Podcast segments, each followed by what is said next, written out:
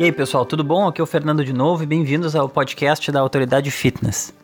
Então galera, esse é um episódio também especial porque esse é o primeiro episódio que a gente vai gravar depois de ter colocado o podcast no ar. Então assim, os três primeiros episódios foram gravados antes de o podcast ir pro ar. Já foi pro ar, já teve gente que ouviu, a gente já teve alguns feedbacks e tal. Agora vai ser o primeiro...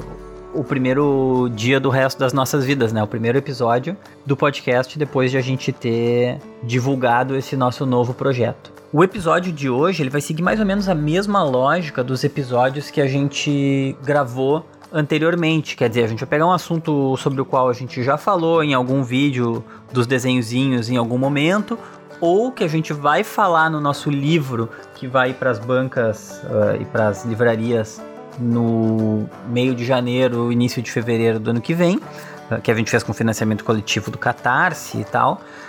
E aí a ideia é ir pegando esses assuntos um por um, de acordo com aquilo que vocês pedem, com aquilo que mais interessa e que mais tem assuntos bacanas para falar, e abordando eles uh, pouco a pouco, semana após semana, fazendo alguns episódios toda a semana.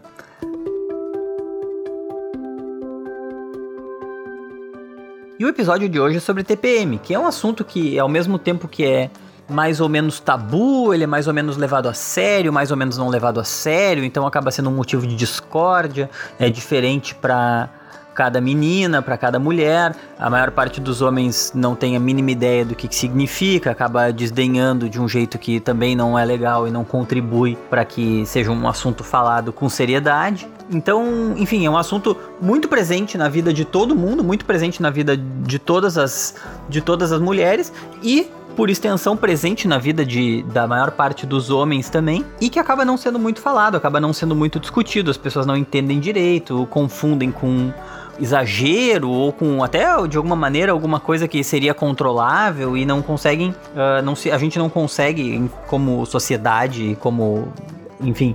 grupos de pessoas ter uma discussão séria sobre isso e entender que a T P M pode ser um fenômeno fisiológico totalmente normal e que tem que ser compreendido como tal e não como exagero ou maluquice das mulheres. Então, assim, enfim, esse é um... É uma... Então é isso, essa é uma pequena introdução pra gente falar hoje sobre a tensão pré-menstrual. A T P M, se a gente for dar uma definição mais concreta, mais robusta para ela, ela é a ocorrência repetitiva de um conjunto de alterações físicas, de humor, e cognitivas e comportamentais que traz também a presença de queixas de desconforto ou irritabilidade, depressão e cansaço. Alguns outros sintomas também podem incluir variações no humor, sensações de inchaço, maior sensibilidade em algumas partes no corpo, dor na cabeça, dor nos seios, cólicas, acne e também um desejo acentuado por alimentos ricos em carboidratos ou açúcares. E aí, claro, fica o clássico exemplo daquela, daquela menina de T P M comendo uma barra inteira de chocolate ou um pote inteiro de sorvete. É isso aí. E aí, assim, pessoal, quando a gente foi fazer a pesquisa para para fazer esse, esse capítulo do livro e esse vídeo, tem um vídeo no nosso canal do YouTube sobre esse assunto também, Uh, uma coisa que deixou todo mundo da equipe impressionado foi o fato de que, assim, quando a gente mergulha na literatura científica a respeito da tensão pré-menstrual, não tem, não existe ainda um consenso em relação às causas da T P M. Quer dizer, todo mundo sabe, enfim, existe um consenso de que os sintomas eles estão relacionados com a variação hormonal que acontece durante o ciclo menstrual. Quer dizer, o estrogênio e a progesterona uh, mudam os níveis ao longo do mês e é essa variação que causa, essa alteração hormonal que causa na mulher os sintomas da T P M. Então isso é, é consenso. Agora, o mecanismo por trás disso uh, ainda não é, não, não, não é uma unanimidade. E qual que é a implicação que isso tem? A implicação que isso tem é que se a gente soubesse que é exatamente no momento tal que desencadeia tal reação de tal maneira no seu corpo, etc, etc, etc, bom, de alguma maneira poderia se desenvolver ou algum tipo de remédio ou algum tipo de, de comportamento ou tratamento específico para mitigar esse tipo de sintoma. Agora, como, como, como a T P M é vista como uma coisa um pouco mais ampla, quer dizer, sabem a relação, mas não entendem exatamente o mecanismo, é impossível de, de criar um, um, um tratamento ou uma coisa, uma coisa nessa linha. Então o que que acontece? Durante a ovulação o estrogênio aumenta, e quando o estrogênio aumenta, diminui a produção de progesterona. Logo depois da ovulação, os níveis de estrogênio caem e a progesterona sobe e vai até o ponto máximo. E é nesse momento que aumenta a média da temperatura corporal das mulheres, aumenta o apetite por doce, tem maior retenção de líquidos, tem alterações de humor e por aí vai. Quer dizer, esse é o momento que acontece a T P M. E aí o grande trunfo da história é que, como esse assunto é um tabu, pelas razões que eu falei no início, porque as pessoas, enfim, a gente não está acostumado a falar sobre isso de uma maneira uh, séria, poucas pessoas, ou assim, não é divulgado que existem fatores no nosso estilo de vida, ou no caso do estilo de vida das mulheres, que agravam ou suavizam os sintomas da T P M. Então é isso que a gente vai abordar hoje, quer dizer, quais são as coisas no nosso estilo de vida que a gente pode pensar em alterar, visando suavizar os sintomas da T P M, porque eu suponho que ninguém vai querer também fazer alterações para agravar os sintomas da T P M, né? Então, o que acontece? Um primeiro exemplo é falar sobre a prática de exercícios, que, bom, a prática de exercícios de uma forma bem ampla tem, oferece centenas de benefícios para a saúde. Mas alguns deles estão relacionados especificamente à T P M. Tem um estudo da Universidade do Cairo, todos os estudos que a gente usa como fontes nas coisas que eu tô falando aqui, quando a gente prepara os episódios, eles estão na descrição do podcast, seja lá onde, onde vocês escutam, qual o fornecedor de podcast que vocês ouvem, eles vão estar na descriçãozinha que a gente coloca sempre do, do podcast. Então tem um estudo da Universidade do Cairo, que foi publicado no Journal of Obstetrics and Gynecology, que fala justamente sobre mulheres que praticam exercícios aeróbicos com regularidade, e estuda a relação hormonal delas em relação a mulheres sedentárias. E a conclusão é que essas mulheres que praticam exercícios aeróbicos com regularidade têm níveis menores de hormônios como a prolactina, a progesterona e o estradiol. E na prática, o que isso quer dizer? Quer dizer que se exercitar melhora a fadiga, aumenta a facilidade de concentração e reduz os sintomas pré-menstruais. Então assim, parece aquele tipo de resultado que a gente encomendou para poder, para poder falar bem dele. Quer dizer, ah, a pessoa que treina vai treinar, vai mitigar os sintomas da T P M. Mas é verdade, tem, enfim, tem literatura sobre isso. E continuando nessa linha, agora falando um pouco de alimentação. Quer dizer, a alimentação, é óbvio que é importante cuidar da alimentação sempre, né? Em todos os, em todos os momentos do mês. Mas nesse período especificamente, a alimentação pode fazer uma grande diferença. Porque assim, durante a última semana do ciclo menstrual, as mulheres... É durante a última semana do ciclo menstrual que as mulheres têm os tais dos desejos alimentares e, enfim, pensam em, nossa, como eu preciso de um açúcar, como eu preciso de um chocolate, como eu preciso comer aquela coisa gordurosa, etc, et cetera. E aí o que que acontece? O que é engraçado é que assim, o consumo de alimentos ricos em carboidratos simples pode justamente aumentar os sintomas da T P M. Isso tá, isso tá num estudo que foi publicado pela International Society of Premenstrual Disorders. Então, assim, como é que funciona, tá? Na verdade, quando a gente come, quando, enfim, as mulheres comem alimentos ricas...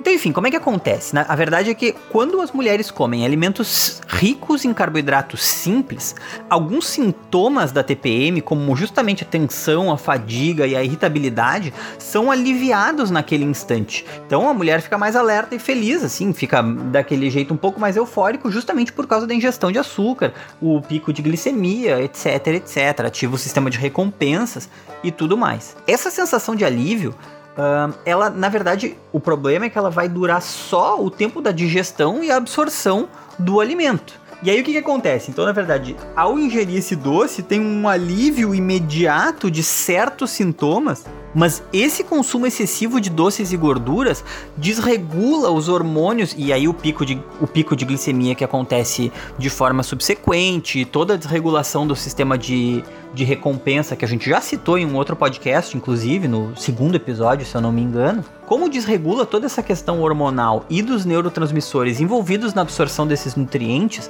essa desregulação ela entra como, como uma, uma espécie de memória hormonal para o ciclo seguinte. Então assim, comer muitos, comer muito doce ou muita gordura em um ciclo pode aumentar os sintomas da T P M no ciclo seguinte. Quer dizer, em outras palavras, fazendo um, um compilado da situação, se o corpo precisou produzir quantidades grandes de determinados hormônios no ciclo atual para poder metabolizar chocolate em excesso, gordura em excesso, etcétera, no mês seguinte o organismo vai ter que compensar essa liberação hormonal. E isso é justamente o que vai fazer o aumento dos sintomas, especialmente da vontade por doces, no mês seguinte. E assim a gente entra naquela bola de neve, naquele círculo vicioso. E por isso que, assim, uh, cuidar da alimentação sempre também mexe na microbiota intestinal, etcétera. Também já falamos disso em, outro, em outros podcasts. Mas cuidar da alimentação durante, durante o período da tensão pré-menstrual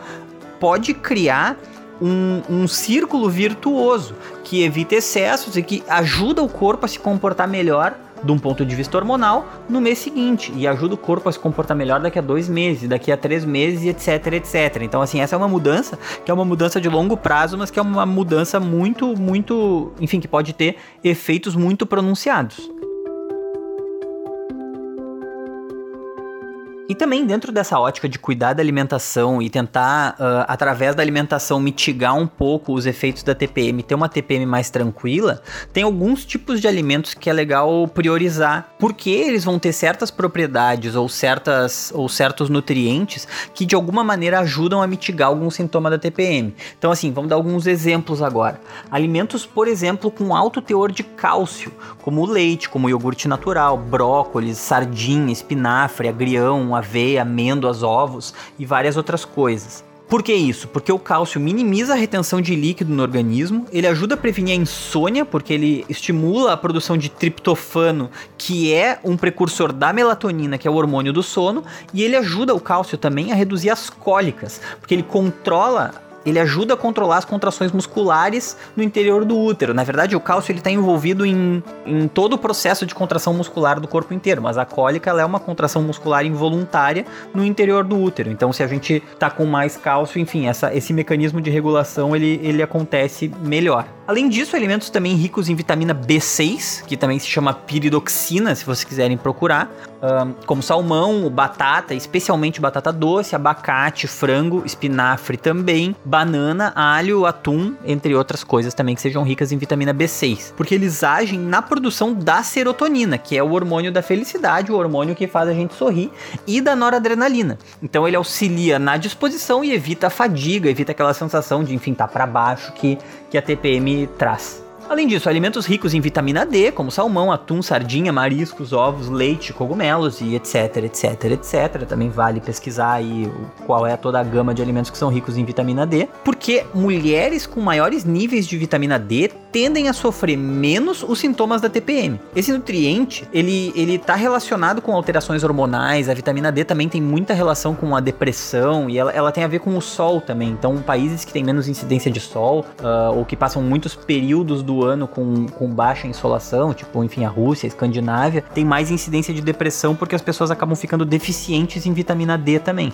Então a vitamina D, isso é um pequeno à parte, mas a vitamina D ela tá relacionada com alterações emocionais e, e nesse caso alimentos ricos em vitamina D podem ajudar a equilibrar um pouco as alterações hormonais ao longo da, do período da T P M. E aí, justamente, o outro tópico que eu tinha preparado para falar sobre isso é que... É, é, e aí, justamente, o, só para...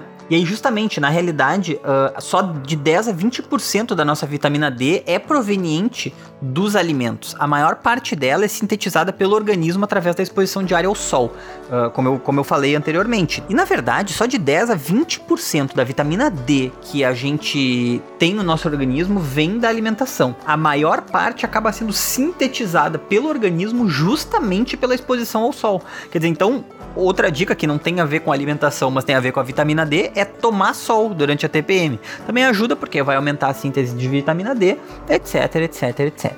E uma maneira que é uma dica não daí de controlar a T P M, mas de minimizar os riscos, é buscar chocolates com alta concentração de cacau, se for para comer doce. Porque o chocolate com alta concentração de cacau, além de ele ter, assim, uma série de benefícios para a saúde, que são os benefícios do cacau, ele não tem a quantidade de açúcar que um chocolate normal tem, ele pode matar aquela vontade por doce. Então, se a vontade for horrivelmente forte por doce, uh, o chocolate amargo, ele é uma maneira de matar essa vontade sem necessariamente entupir o corpo de açúcar, causar uma explosão glicêmica e começar aquela reação em cadeia que a gente já comentou antes.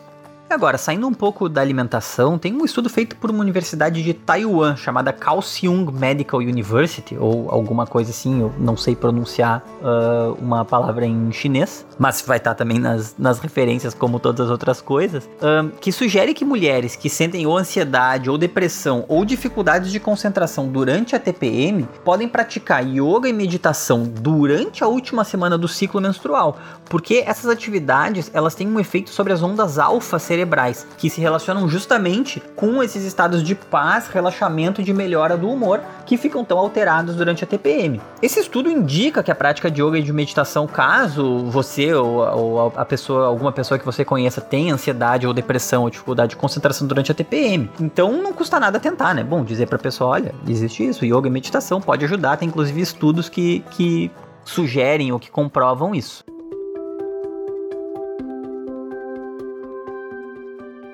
Uma outra coisa bem importante de se falar sobre a T P M é, é falar sobre o transtorno disfórico pré-menstrual, que é o seguinte, é um quadro muito grave de T P M, que é o seguinte, é um quadro muito grave de T P M, quer dizer, são sintomas da T P M muito, muito acentuados e de forma constante. Então, assim, aquela T P M de matar leão, pode ser que ela não seja só uma simples T P M, que ela seja justamente esse, transfo- esse transtorno disfórico pré-menstrual. Na verdade, ele não é tão incomum quanto parece. De, entre cinco por cento a oito por cento das mulheres em idade fértil têm essa doença. E, bom, os sintomas são irritabilidade, depressão, de uma forma que atrapalha a capacidade funcional e produtiva da pessoa.